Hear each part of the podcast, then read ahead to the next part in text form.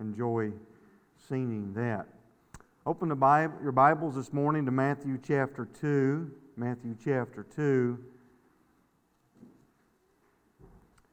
Our title of our message this morning is King of the Jews. Jesus is spoken of as King of the Jews three times, mainly three times during his life. One, here close to his birth, that we'll read. Two, when he rode into Jerusalem on the donkey. And three, at his trial and death. When you study the Gospels and you look at that, you will see that there's an emphasis upon him being keen at those three distinct times during his life and ministry. We're going to talk about that. And all three of those places are of great places of humility, but yet he's king. And so that's our focus this morning. Matthew chapter 2, read verse 1 through 6. Now, after Jesus was born in Bethlehem of Judea in the days of Herod the king, Behold, wise men from the east came to Jerusalem, saying, Where is he who has been born King of the Jews? For we have seen his star in the east and have come to worship him. When Herod the king heard this, he was troubled, and all Jerusalem with him. You know, not everybody rejoiced at the birth of the announcement of the king of the Jews, did they? And when he had gathered all the chief priests and scribes of the people together, he inquired of them where the Christ was to be born. So they said to him, In Bethlehem of Judea, for thus it is written by the prophet. But you, O Bethlehem, in the land of Judah, are not the least among the rulers of Judah, for out of you shall come a ruler who will shepherd my people, Israel.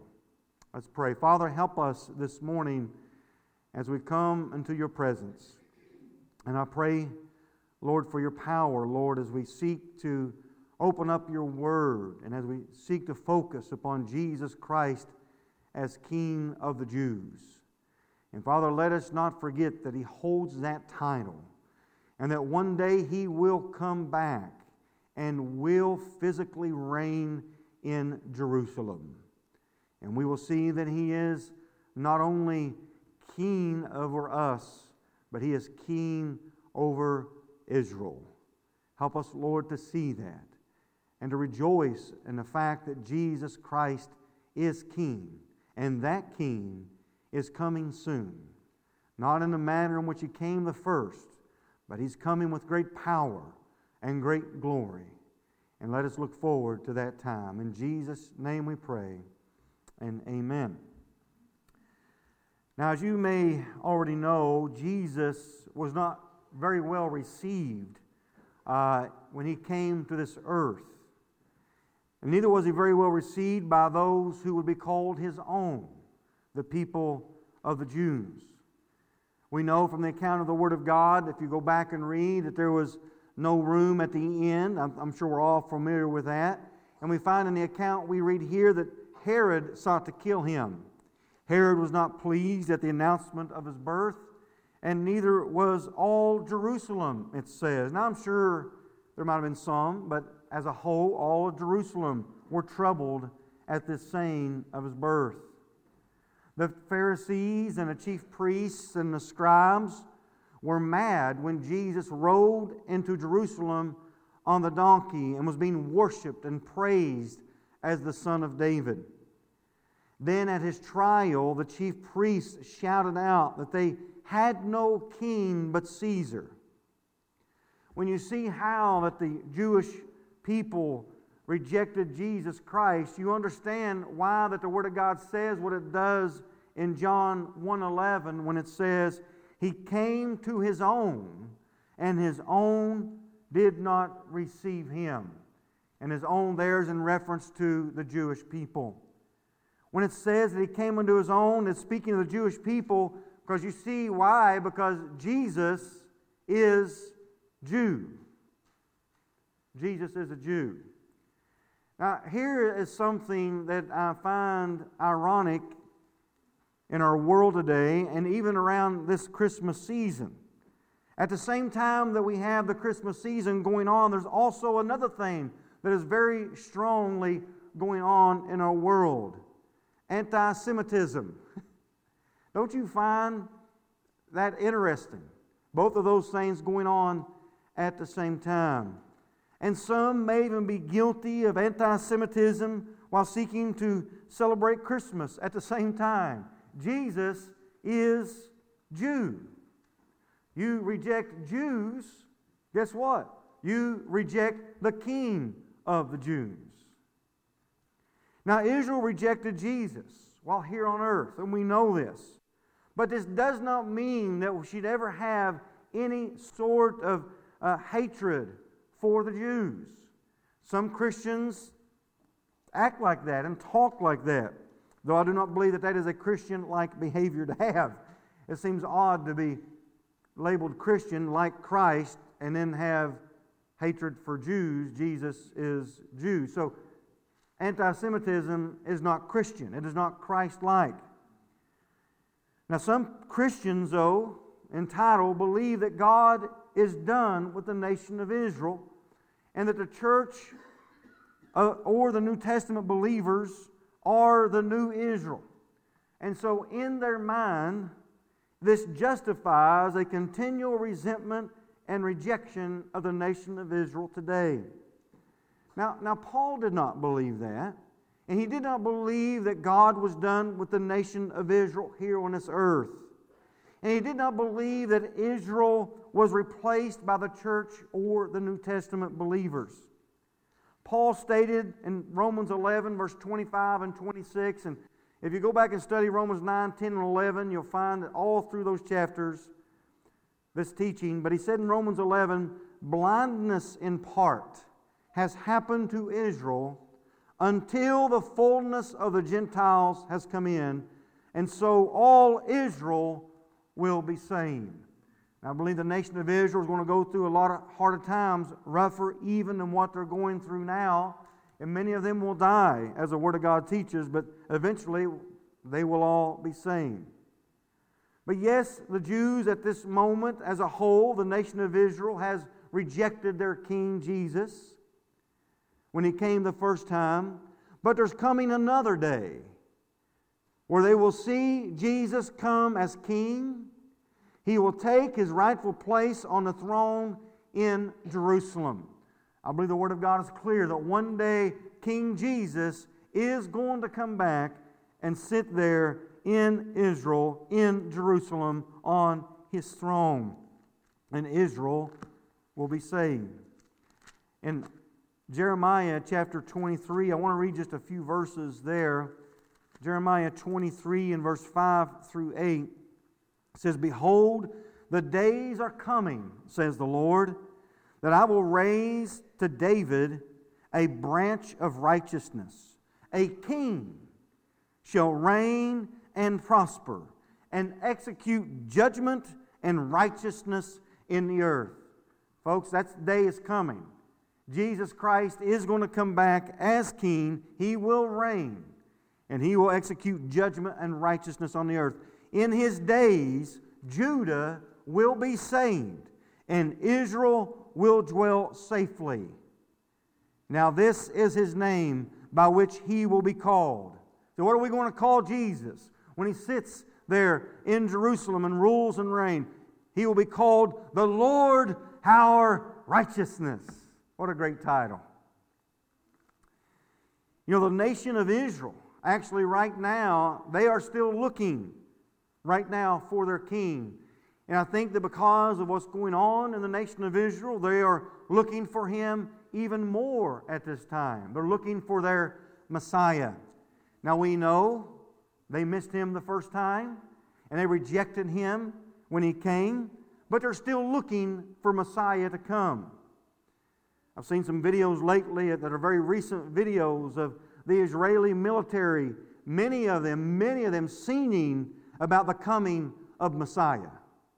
So, definitely, this time of trial that they're going through is, calls them to get focused on the coming of Messiah. Yes, they missed Jesus the first time when he came lowly, born of a virgin, riding on a donkey, and bearing a cross. They missed him. But one day soon, they will see that Jesus Christ was king when they rejected him the first time. And they will see him set himself up as king in Jerusalem, just as they have been awaiting for their Messiah to do that. Now, as we already said in the beginning, I want to consider this king in a manger, this king on a donkey, and this king on a cross. First of all, the king in a manger we see here in chapter 2 of Matthew, where we have read already. We see that wise men from the east came to Jerusalem looking for the one who has been born, and they call him the King of the Jews. Now, as you read on down into the account, we're not going to do that for the sake of time this morning. You find out that King Herod was troubled, and, and when he heard about this, and so was Jerusalem. Now, he's seen this news as threatening to his rule. Do you understand that? That's what Herod is upset about. King of the Jews? Listen, he has power right now over the Israeli Jews. He does not want to lose that power and that grip that he has over those people.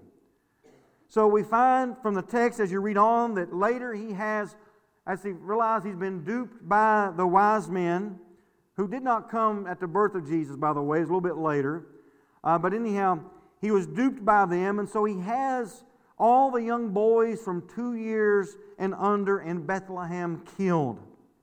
He did not want this child who was prophesied to be king to live. You see, Herod seen this child as a threat to his rule and reign. Not, of course, while he was just a little child, but as he grew up and becomes a man. Is this the one? You know, sometimes uh, as I think about this, I think about some today are really the same way. They don't mind the really the lowly child Jesus born in a manger. But if you start talking about him becoming king in their life, then that's a whole different subject, isn't it? Listen, our, our human nature does not want Jesus Christ as king because we are selfish. We want to rule our own life. We want to be in charge of our own life. It's one thing to think about Jesus in a lowly manger, and it's another thing to think about Jesus sitting on the throne of our hearts, telling us what to do and how to live, and submitting the authority of our lives unto Him. See, Herod's seen him as a threat. And oftentimes, many people still do today. They want a Jesus they can control, they do not want one that will control them. And so many today may celebrate the birth of Jesus, but yet who would never want him as king in their life. I'm not saying if you celebrate Christmas, you do not want Jesus as king. What I am saying is that most people in the world are okay with baby Jesus in a crib, but they're not okay with Jesus being king in their life and ruling over them and telling them how to live. Now, while Herod rejected this one that is born as king of the Jews, there were some who did not reject him as king. You remember there were the shepherds out in the fields that an angel of the Lord announced to them good tidings with great joy, which will be to all people. That one that was born that day in the city of David, a Savior who is Christ the Lord. There was the angel and a multitude of heavenly hosts praising God and saying, Glory to God in the highest, and on earth peace, goodwill toward men. The shepherds then go, as you may know, and find Christ the Lord in the manger, a very lowly place that stunk. And they glorified and praised God for all that they had seen and heard. And so here we have a parallel, we have a contrast, I should say a contrast of one who is king, who is ruler, who has pompous, who is high, a powerful king. Reject Jesus, the king. And yet at the same time, we have shepherds. Praise God for Jesus Christ the Lord. And I'm reminded as we think about this, and we'll see this each time as we look at each one of these points, I'm reminded of how God often chooses the lowly in this life to reveal himself to. The Bible actually says, For not many mighty, not many noble are called. It doesn't say that there's not any, but not many. But God has chosen the foolish things of the world to put to shame the wise. A king born in a manger, born of a virgin, no room in the inn, a humble birth, right? Rejected by King Herod, praised by lowly shepherds. And so, one thing we need to ask ourselves, we contemplate this will we allow our pride our desire to rule our own life, our own selfishness, to not want to let go of our authority we think we have, and reject Jesus as king, as Herod did? Or will we worship him as the shepherds? Will we humble ourselves and worship this king born in a manger? Now, let's secondly talk about the king on a donkey. In Matthew chapter 21, Matthew chapter 21. We'll read a few verses there. I love this account in Matthew 21. Often in your Bible, it might even be called the triumphal entry. I like that. It is a triumphal entry, but let me tell you what, folks, there's going to come an even more triumphal entry that's going to come later. And he's not going to come riding on a donkey lowly. Revelations pictures him as riding on a horse and he's going to become very, it's going to be very powerful in his return. But Matthew 21, let's read a few verses here. Now, when they drew near Jerusalem and come to, to Bethphage at the house of Olives, or the, at the Mount of Olives, let me tell you what, he's coming to the Mount of Olives again someday. I'll just throw that in there. Then Jesus sent two disciples, saying to them, Go into the village opposite you, and immediately you will find a donkey tied and, and a colt with her uh, loose them and, and bring them to me. And if anyone says anything to you, you shall say, The Lord has need of them, and immediately he will send them. All this was done that it might be fulfilled which was spoken by the prophet, saying, Tell the daughter of Zion, Behold, your king is coming to you, lowly and sitting on a donkey, a colt, uh, the foal of a donkey. So uh, the disciples went and did as Jesus commanded them, and they brought the donkey and a colt, laid their clothes on them, and set him on them. And a very great multitude spread their clothes on the road. It's like they're laying the red carpet out for him. Others cut down branches from the trees and spread them on the road. Then the multitudes who went before and those who followed cried out, saying, Hosanna, notice what they call him, to who? The Son of David. Listen, when they attribute this title to Jesus, understand they're calling him king, the son of David. Blessed is he who comes in the name of the Lord, Hosanna in the highest. And when he had come into Jerusalem, all the city was moved, saying, Who is this? we're like, Who is this It's getting this kind of praise, this kind of adoration, being called a son of David? So the multitude said, This is Jesus, the prophet from Nazareth of Galilee. Then Jesus went into the temple and, of God and drove out all those who bought and sold in the temple and overturned the tables of the money changers and the seats of those who sold doves. And he said to them, It is written, My house shall be called a house of prayer, but you have made it a den of thieves. Then the blind and the lame came to him in the temple, and he healed them. But when the chief priests and scribes saw the wonderful things that he did, and the children crying out in the temple, and saying, Hosanna to the Son of David. Listen, children can know who Jesus is. I don't know how old they were, but they knew. Hosanna to the Son of David. They were indignant They didn't like that. These children worshiping Jesus and crying out, Son of David, and said to him, Do you hear what these are saying? And Jesus said to them, Yes. I just, yeah, I hear it. Have you never read? Out of the mouth of babes and nursing infants,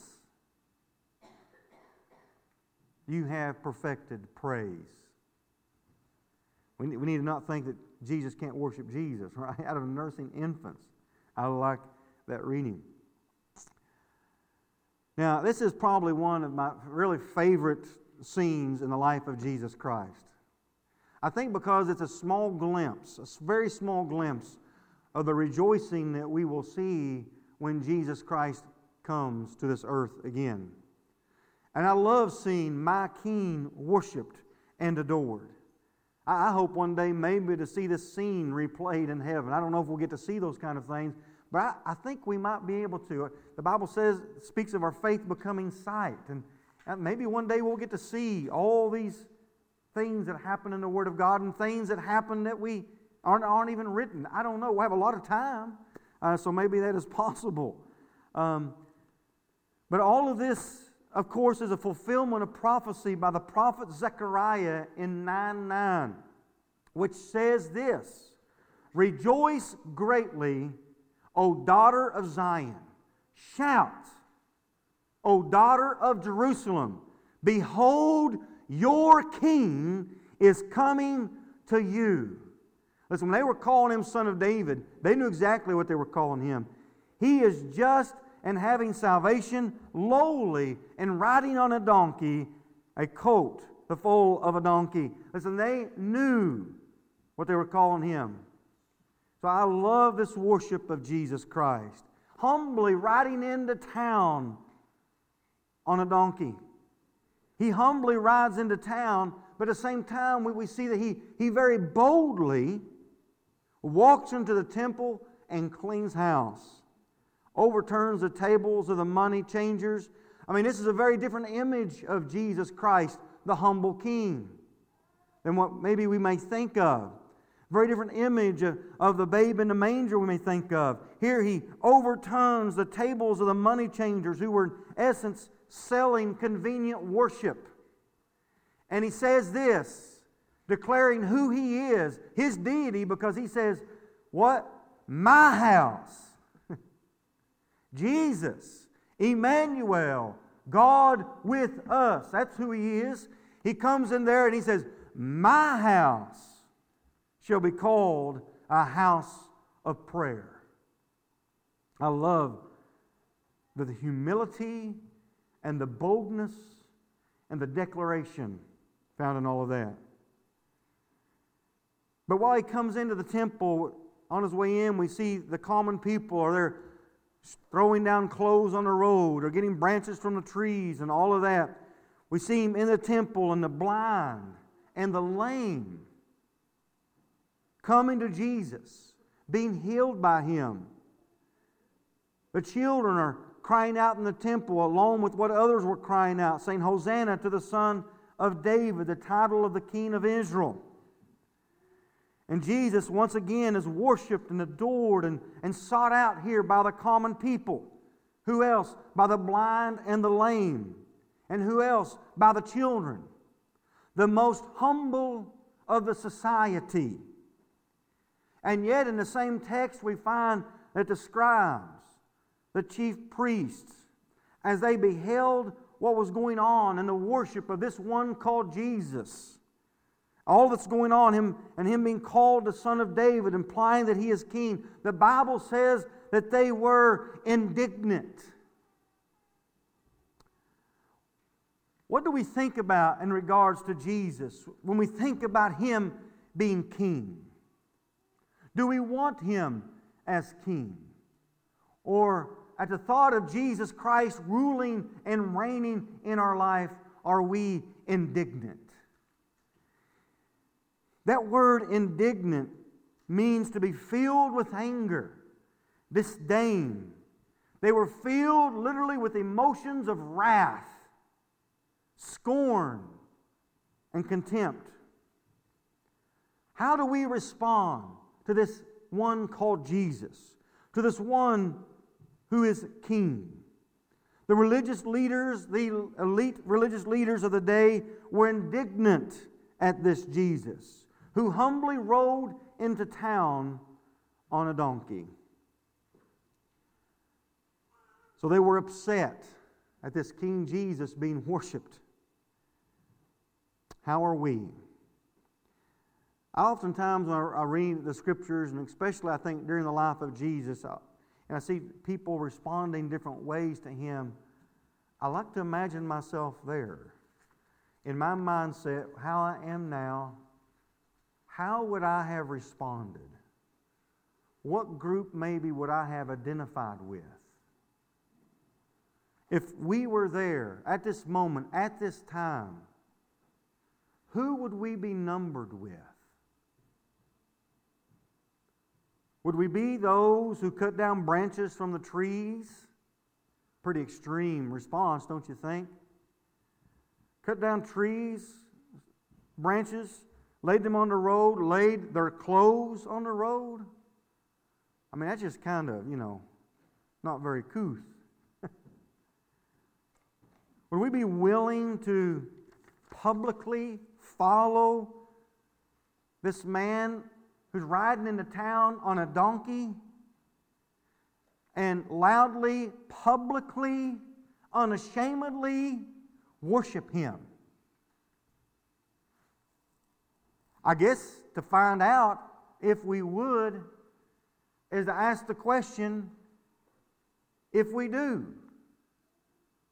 What about now? Could we imagine that we would show such a public display, knowing that there were many people around us who would be indignant? Many religious people who would not like this kind of enthusiasm and joy to see us carrying about in such a manner, to throwing our clothes down for Him to walk on and following Him and worshiping Him and praising Him. Would we unashamedly now worship Him? And it's not even a public manifestation as much as what would have been then. But just to publicly be willing to sing praises to Jesus at our workplace, to publicly announce our loyalty to Jesus Christ that He is King. Would we be willing to identify with any today who would very much unashamedly cry out praise to Christ. Listen, it's easy in here. So when we come to church, we do that. Listen, when these people are doing it, it's not in a worship service like this in four walls where the majority is here who wants to be here and wants to worship and praise Jesus. They're openly on the outside, publicly, unashamedly praising this man called Jesus who they believe to be the son of David. Will we identify with him today as king? Will we unashamedly sing and shout and rejoice in him? The Word of God tells us here that they rejoiced greatly. Hopefully, we would not, of course, be like the scribes or chief priests who were indignant. Jesus disrupted their traditions. Jesus disrupted their, their manner of worship and going to the temple. He changed things up. He showed himself as Lord of the house of God. And once again, just like in the manger, we see Jesus is worshiped here by the lowly. He's worshiped by the lowly and rejected by the religious elite. Jesus says to those who rejected him as the son of David, He said, Have you never read? It's like, haven't you guys read this? And I know that they had, they would have had read it. Have you never read out of the mouth of babes and nursing infants, you have perfected praise? I love the little children when they praise Jesus. Something so innocent and pure and perfect about it, even when it doesn't sound good. I love it. I think Jesus does too. I love the innocence. I, I love the unashamedness. I, I love the not caught up in how great I sound of it. and they just do it. I think we could learn something from that. Out of the mouth of babes. Will we humble ourselves as little children and worship the King who would come riding into town on a donkey? Do we worship him like that? Will we unashamedly worship the King, not just here, but out there? Lastly, let's talk about the King on the cross. Turn to John 18. John 18. Here's just a few verses verse 33, John 18 33. Here he is before Pilate. Then Pilate entered the praetorium again, called Jesus, and said to him, Are you the king of the Jews? Jesus answered him, Are you speaking for yourself about this, or did others tell this concerning me? I love how Jesus answers questions with questions. Pilate answered, Am I a Jew? He's basically saying, it, ain't, it ain't about me. He says, Your own nation and the chief priests have delivered you to me. What have you done? Jesus answered, My kingdom is not of this world. If my kingdom were of this world, my servants would fight, so that I would, should not be delivered to the Jews. But now my kingdom is not from here. Basically, saying my kingdom is not right now. His kingdom is in two phases. It is one spiritual. We live, we are, have a spiritual kingdom going on right now. We are born again in the kingdom of God. But there's another kingdom coming when Jesus Christ comes back.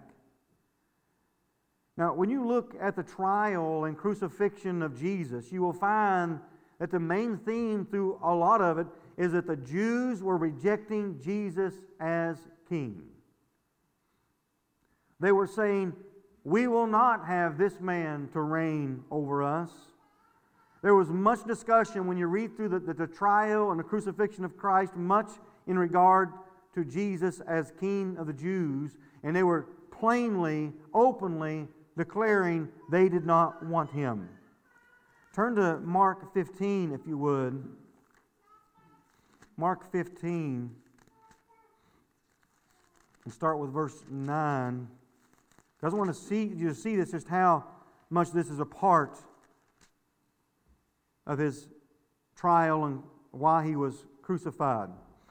Mark 15 and verse 9 says this But Pilate answered them, saying, Do you want me to release to you the king of the Jews? For he knew that the chief priests had handed him over because of envy. Envy, wow, they were jealous. He was getting, he was getting prestige, he was getting a following, he was gaining power in their mind. They didn't like that. I think he knew, he's seen this as a power, he knew that this was a power play, if you would, with the chief priests and elders, because they didn't like the, the, the, the attention and the following that Jesus was getting. That's the envy. But the chief priests stirred up the crowd so that he should rather release Barabbas to them. Pilate answered and said to them again, What then do you want me to do with him whom you call the King of the Jews? And they cried out again, Crucify him. Then Pilate said to them, Why? What evil has he done? But they cried out all the more, Crucify him. So Pilate, wanting to gratify the crowd, released Barabbas to them, and he delivered Jesus after he had scourged him to be crucified. You see, it did not matter if Jesus was innocent. They did not want this one that was called King of the Jews. They wanted to crucify him. And Jesus is now taken and he's beaten. And what do they do? They mock him as king. And all of his sufferings here that is to follow, you see how that they were mocking him as king. The, the, the soldiers leading him away, the Romans, and they take him, and we find that they clothed him with purple, right? The clothing of royalty. And they twisted a? A crown of thorns. And instead of a, a crown of gold or of gems, they twist together a crown of thorns. And they put it on his head. And began to salute him, mockingly, of course. What are they saying? Hail, what? King of the Jews. The Romans are now mocking him as king of the Jews. And they're, they're not even thinking about this, the Jews aren't. It doesn't seem they're mocking the Jews too. This is your king. This is your king. That's what the Romans are saying as they mock Jesus. Then the Bible says, and they struck him on the head with a reed. The reed was at first put in his hand, representing a scepter, which showed the king's authority. And so they took that reed then out of his hand. The other Gospels read, and, and they take that reed, the Bible says in another place, that they then smote him on the head. So, taking that, that reed, which rep- mockingly represented his power and his authority, and smote him on the head. And they bowed, they spat on him when he should have been kissed as a king should be. They bowed the knee as you would before kings, and they worshiped him, of course, mockingly. And when they had mocked him as though he wasn't even worthy, as though he wasn't even worthy of this purple robe that they put on him, they disrobed him of the purple robe, like as though you're not even worthy to wear this robe. And they put his own clothes on him and let him out to crucify him. They rejected King Jesus in the most horrible fashion. Folks, it's one thing to accept Jesus in a manger, and it's another thing to accept him on the cross. Do you know him today as king? Instead of putting him on a throne, they nailed him to the cross. Pilate then, we're told in the Word of God that they put above his head in different languages, in Greek, Latin, and Hebrew, he put this saying above the head of Jesus This is the King of the Jews. They did not like that up there. They wanted him to change it, and, and they said, Don't put that. Put on there, He said He was King of the Jews. And Pilate says, What I have written, I have written. They further mocked him as he's there on the cross. And they say to Jesus as he hangs on the cross, they said, If, if you are King of the Jews, save yourself. How can you save your people? You can't even save yourself. That's what they were saying. Yet, while all of this rejection and mockery and humiliation of the King of Kings and Lord of Lords is taking place. The shame and humiliation that is going on. Of course, Jesus is doing this to bear our sins in his own body. If you read on there in Mark, you find, of course, at this time while all this rejection of King Jesus is taking place, not everyone was taking part.